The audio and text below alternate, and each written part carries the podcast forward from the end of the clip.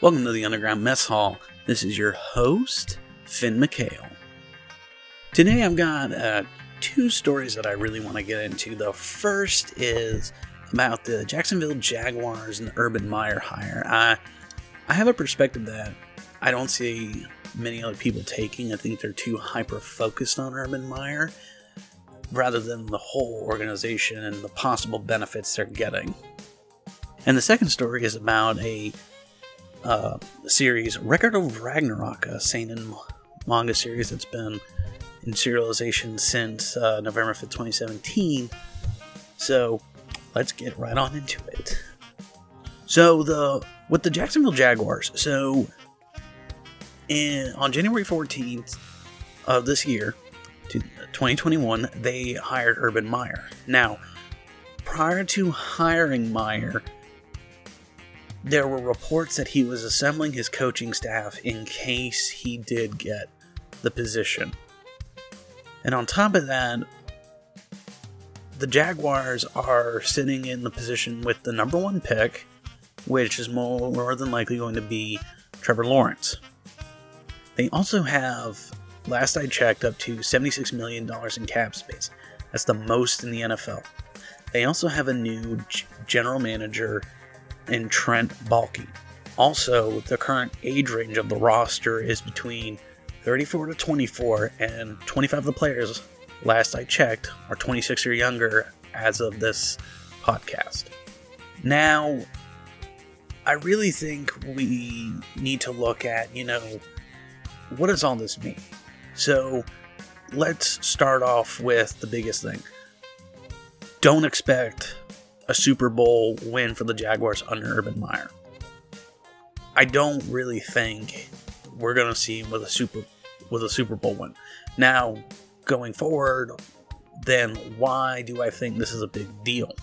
You know, why do I think this is major for the Jaguars? Well, I think this is more likely a culture reboot because it's one thing to have talent and have really good players, but if you don't have a good culture, you're not really gonna get anywhere. I mean, look at the Dolphins. You know, under Brian Flores, they rebooted their culture, and it's been really successful. Now they didn't make the playoffs, but they did have a winning season, ten and six. They're really good, and they have a lot of talent. And I think that's the same thing with Jacksonville. And they had the best setup for this because it really seems like with the new general manager that Baalke and Meyer want to be on the same page and another benefit is Shad Khan is known as very much as a hands-off owner, but he seems to be tapping a little bit more into uh, what's going on with the Jaguars, and I think that's a good thing because he's not. It doesn't seem like, at least from what I'm seeing, he's going overboard, but he's going in just enough that it should really. There should be more attention paid to that. On top of that, um, we cannot ignore Meyer's health issues. But I think it's a short term risk that the Jaguars are taking. And then, because what I think it is, is this isn't just a culture reboot for the organization, but for the players and particularly the coaching staff. I, and now, with that, let's look into the advantages and disadvantages of this hire. All right. There are the advantages, which are really, really great. Okay. The front office and the coaching staff appear to be on the same page, and not only that, they seem to want to be on the same page and work together. They've also got the number one pick, which is going to be Trevor Lawrence, who's a generational talent. But on top of that, you have one the youngest, if not one of the youngest, rosters in the NFL currently. So that's really big because if you're going to reboot the culture, you have a bunch of young guys. Okay, they know what the standard is going to be and what's going to be expected. So even if Meyer leaves or a lot of coaching staff leaves, you'll have the players go, you know, self correct themselves and say, hey, we need to be doing better with this, this, and this. This is what we do well. But they also have that $76 million in cap space, which is still the most as of right now, I believe. That is big because, you know, there's a lot of moves you can make with that, to pick up players, or sign people to con. It just that's really good. Another major advantage, and the last one I'll talk about, Urban Meyer's college experience and his knowledge. Over the next couple years, you're going to see players that Urban has either coached against or coached for. I think that's important because that knowledge you bring, yes, even though the NFL it's a higher standard of play and a higher standard versus college, that's still invaluable knowledge to have that coach to know how those players are used and how they might be switched up. Now, let's go to the disadvantages. And this is where it gets really interesting because everything I've talked about up until now has mainly been about the organization itself and how they're very set up.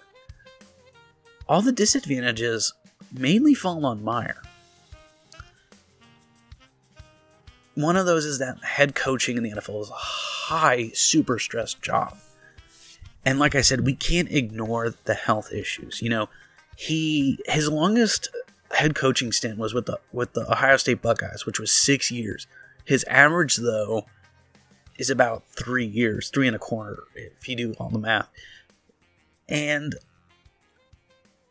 I, I think that's really the only major disadvantage. And so then the question you have to ask now is why would Jacksonville willingly take on this risk if they know it's a extremely high stress job and the performance expected is really really high?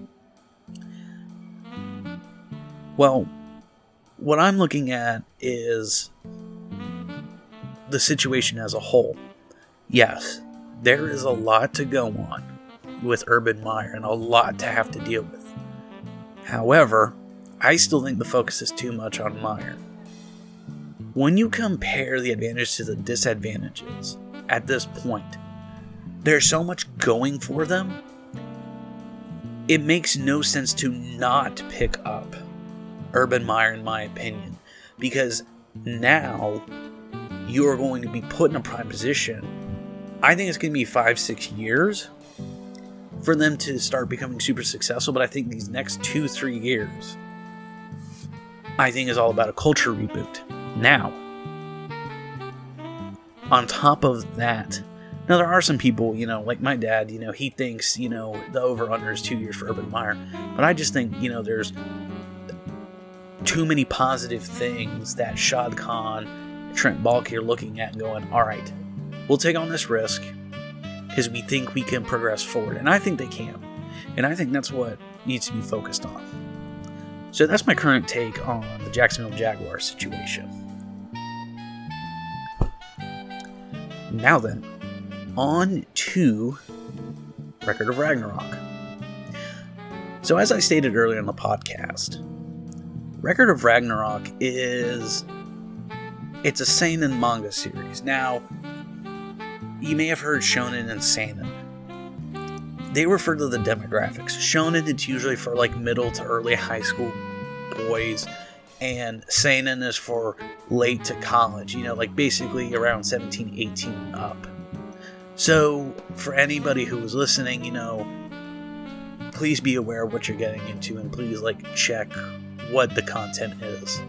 Now, let's get a little background information on Record of Ragnarok, also known as Shumatsu no Valkyrie.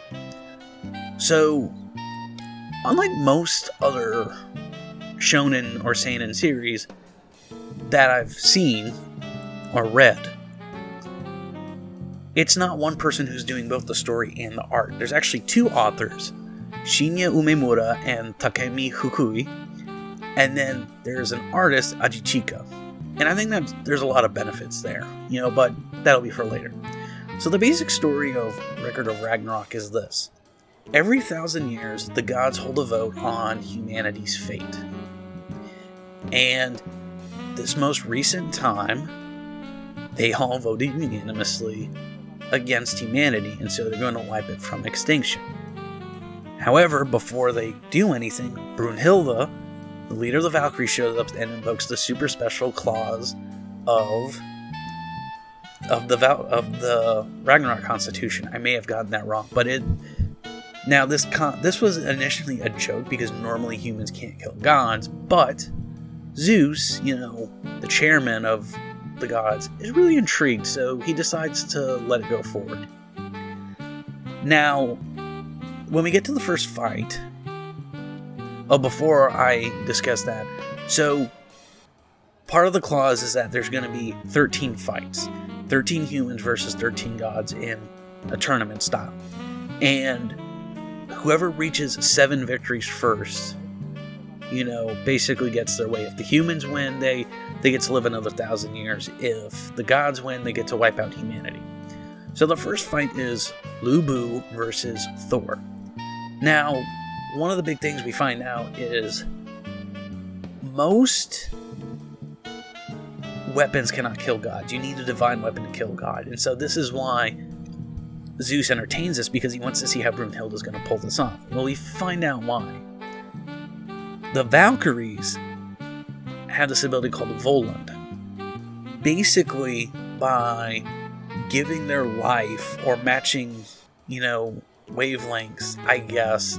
It's not, I don't remember exactly how they describe it, but basically, when you share, when they share life, you know, or commit to each other, the Valkyries can turn into a divine weapon that can now harm the gods. And so this is how they get equal footing. It's their kind of cheat code, essentially. Now, there are consequences to the Volan, though.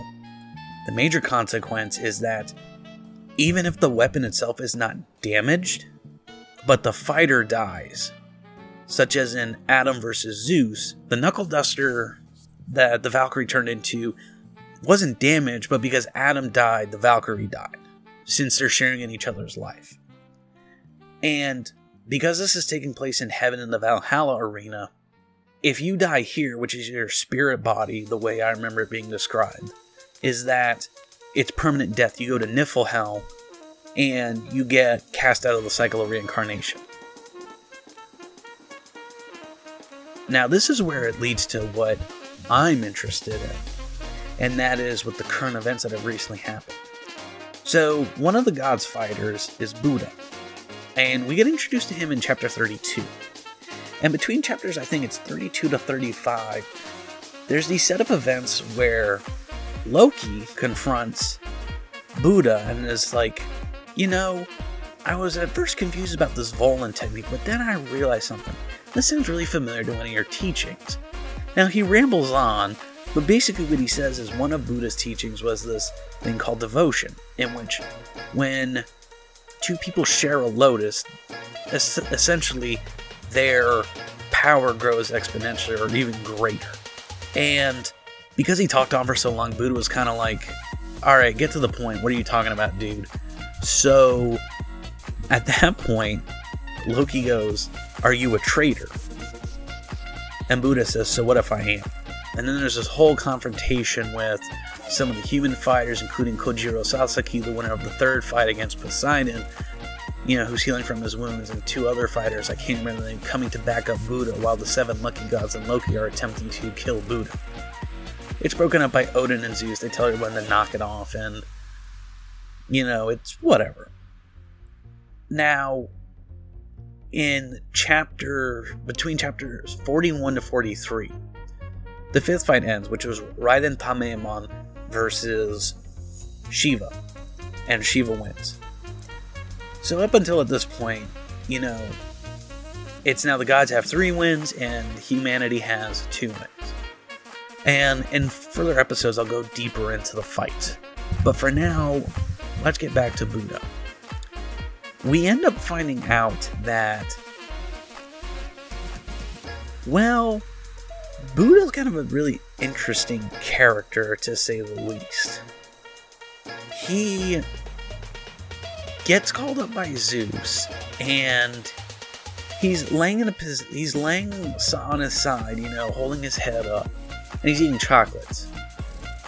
Now I didn't know this until I researched it, but that's a famous pose and image of Buddha in his final days when he dies. So I'm queued up to thinking that Buddha will lose this match and die. But not just because of that, but because of some of the things he says, too. In that span between chapters 31 and 35 or 36, you end up finding out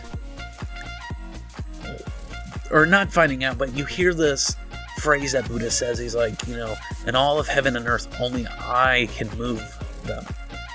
You know, which is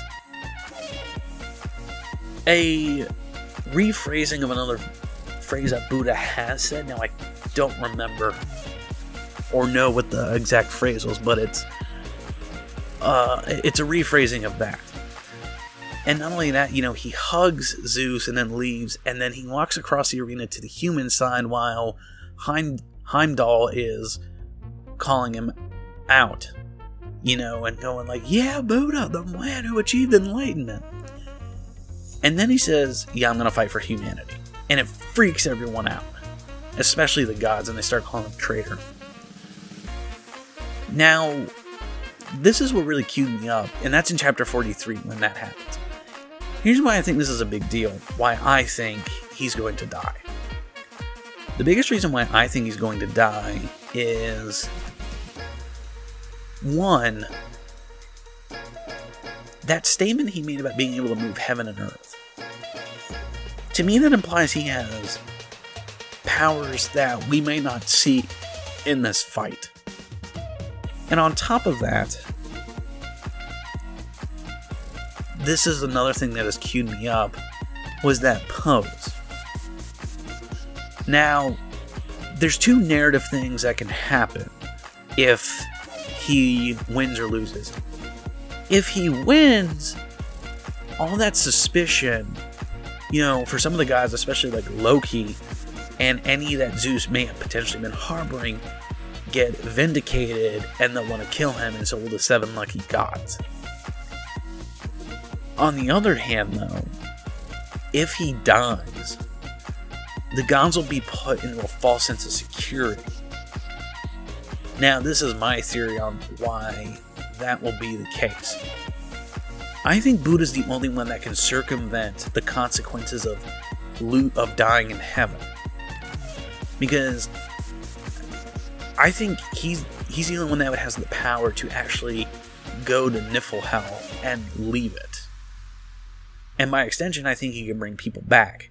Now, I tried to do some research to see where or uh, any myths of him traversing the different realms in, Bud- in Buddhism, and I couldn't really find anything, you know. But I think in some Chinese mythology, you know, he kind of stands above heaven and the Jade Emperor, and he's like all powerful. So I think that might be the inspiration that this version of Buddha is going for, and that's what's going to occur. Now, with that in mind, here are the current people that have lost in Record of Ragnarok. Lu Bu and his Valkyrie, and I apologize, I can't remember the names right now of the Valkyries, not all of them. So you have Lu Bu and his Valkyrie, then you have Adam and his Valkyrie, then you, then Poseidon, then Heracles, then Raiden Tameemon and Truz. That's the only one I can remember. Now, Heracles is interesting because he actually supported humanity and doesn't want to see them die. And this is an interesting connection between him and Buddha is that they are gods who are former humans in the context of Record of Ragnarok. And I think that's something really important to take back from all this is that, huh, hmm, if that's really what's going on, that humans can become gods, what other ones are there? Won't get into that today, but I just want to plant that seed. And so, I think the tournament of Ragnarok is not the real Ragnarok. I think what's going to happen is Buddha's going to lose the fight. And narratively, that would make a lot of sense because it would put a lot of the gods at ease because they would see, oh, uh, we don't have to worry about this potential traitor anymore. But now he can go back and bring all the fallen fighters, except for Poseidon, especially if you've read that fight, he's kind of a jerk. And that's when I think the true Ragnarok begins. So once that begins, now all chaos and hell is going to break loose. And with Buddha on the side of humanity, I think it might be really hard for the gods, depending on what point in the story that this occurs, if it does. Won't make it really, really hard for the gods to bounce back, in my opinion. But we'll see. And that's all I've got today. Um, this has been Underground Mess Hall, signing out.